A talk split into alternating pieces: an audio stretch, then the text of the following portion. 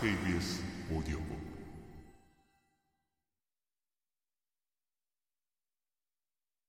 차펠레토 씨는 이런 사람이었습니다.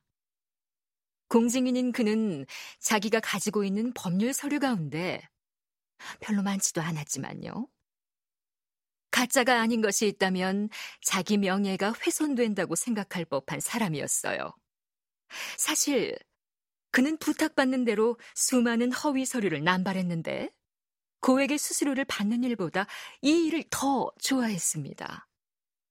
또 부탁을 받았건 받지 않았건 거짓 증언도 즐겼지요. 당시 프랑스에서는 선서를 매우 중요하게 여겼고 위증을 한다는 건 생각하기 힘들었기 때문에 진실을 말하겠다는 선서가 요구되는 경우라면 거짓을 늘어놓는 그가 늘 이겼습니다. 그는 친구들이든 친지들이든 누구든지 대립하고 싸우고 피를 보는 일을 부추기며 즐거워했어요. 상황이 악화될수록 기쁨도 커졌죠. 살인이나 다른 범죄에 개입해야 할 일이 생기면 거절하는 법이 없었으며 심지어는 자기 손으로 직접 사람을 죽이기도 했습니다. 하느님과 성인들에게 불경스러운 욕설을 늘어놓기 일쑤였고 누구보다도 다혈질이어서 작은 일에도 성질을 부리곤 했습니다. 성당에는 한 번도 나간 적이 없고 성당의 의식을 깔보는 저질스러운 얘기를 늘어놓았어요. 그러니 술집이나 수상한 곳들을 제 집처럼 드나드는 거야 당연했지요. 여자라면 살점 붙은 뼈다귀를 본 개처럼 침을 질질 흘렸고 이 세상의 어느 타락한 남자보다도 더 큰 유욕을 추구했습니다. 또 성자가 자선을 하듯 도둑질도 거리낌 없이 했어요. 게다가 참 엄청나게 먹고 마시고 그러다가 너절하게 앓으며 드러눕기도 했지요. 도박도 둘째가라면 서러워할 만큼 좋아했습니다. 제가 이 사람의 험담을 왜 이렇게 오래 늘어놓을까요? 그자는 아마 이 세상에 태어난 사람들 중 가장 저지를 겁니다. 그래도 오랫동안 무시아토 씨의 힘과 영향력 아래에서 보호를 받아왔죠. 그자가 어김없이 업신여기는 법정이나 심심찮게 깔본 사람들에게서 쏠쏠하게 존경까지 받았습니다. 그자가 사는 방식을 잘 알았던 무시아토 씨는 차펠레토 씨를 떠올리고는 그러면 거친 부르고뉴 사람들을 상대할 만한 인물이라고 판단했어요. 그래서 그를 불러 이렇게 말했습니다. 어, 차펠레토 씨. 알다시피 내가 이곳을 좀 떠나 있게 됐어. 그런데 처리할 문제가 좀 남았구려. 부르고뉴 사람들 말이요. 그 간교한 자들이 문제예요. 내가 볼 때 빌려준 돈을 회수하는데 당신만큼 적당한 사람이 없는 것 같소. 지금 수임한 일이 없는 듯 하니 이 일을 맡아준다면 당신과 법정이 원만한 사이를 유지할 수 있게 힘도 쓰고 일정 지분에 돈도 지불하겠어.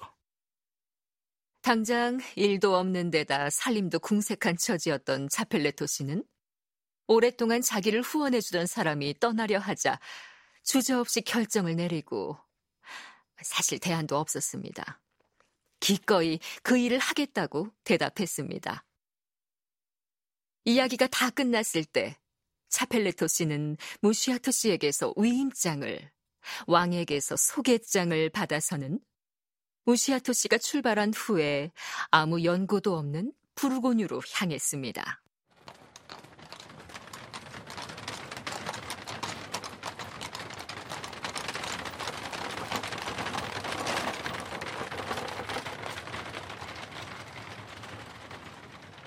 그리고 도착하자마자 자기 성격과 정반대로 의젓하고 고상한 태도로 마치 불같은 성질은 다른 데다 두고 온 듯이 목표를 달성하고자 빚을 받아내기 시작했습니다. 그러나 오래 지나지 않아서 일이 터졌죠. 그는 대부업을 하던 피렌체 출신의 어느 형제 집에 머물고 있었는데 평소 무시아토 씨를 존경했던 형제는 차펠레토 씨에게 큰 호의를 베풀었습니다. 그런데 갑자기 차펠레토 씨가 병에 걸린 겁니다. 형제는 즉시 의사를 부르고 하인에게 간호를 시키는 등 병이 낫도록 최선을 다했습니다. 그러나 모든 것이 소용없었습니다. 나이를 먹을 만큼 먹은 데다 오랜 시간에 걸쳐 이미 기운을 다 써버렸기 때문입니다. 의사는 병이 나날이 악화되다가 결국은 죽음에 이를 거라고 말했습니다. 적잖이 당황한 형제가 하루는 차펠레토 씨가 누워있는 방 옆에서 이런 얘기를 나누게 됐습니다. 저 사람을 어떻게 하면 좋지? 하고 한 사람이 말했어요. 하, 참 난감한 일이구먼. 저 인간을 저 상태로 내보내면 사람들이 우리 얼마나 비난하겠어. 처음엔 호의를 베풀고 의사와 하인을 데려다 치료하느라 애썼지만 결국 죽을 병에 걸리니 쫓아냈다고 떠들지 않겠느냐고. 우리에게 아무 피해도 주지 않았는데 그렇게 하면 되느냐고 할 거란 말이야. 그런데 말이야. 저 인간은 워낙 사악한 일생을 살아서 고해를 하거나 성당의 성사를 받을 생각이 전혀 없을 거야. 고해도 안 하고 죽으면 어떤 성당에서도 받아주지 않아 시신이 개처럼 나뒹굴 텐데 설령 고해를 한다 해도 죄가 너무 많고 무거워서 결과는 마찬가지일 거라고. 저 인간을 사죄할 수 있는 신부나 수도사는 아무도 없어. 그렇게 하려는 이도 없을 거고. 어쨌든 저자가 죄 사함을 받지 못하면 시신이 개뼈다귀처럼 굴러다닐 거야. 마을 사람들이 그런 모습을 보면 얼마나 흥분하겠어. 우리 직업을 못마땅하게 여겨 만날 비난을 퍼부었고 또 무슨 수를 써서라도 우리 돈을 손에 넣으려 했으니까 말이야. 다들 이렇게 떠들어대겠지. 성당도 받아주지 않을 이 개 같은 이탈리아 놈들아 꺼져라. 그리고 우리 집으로 쳐들어와서 재산을 약탈하다 못해 우리 목숨까지 팔아치울지도 몰라. 그러니 저 인간이 죽으면 큰일 나게 생겼어.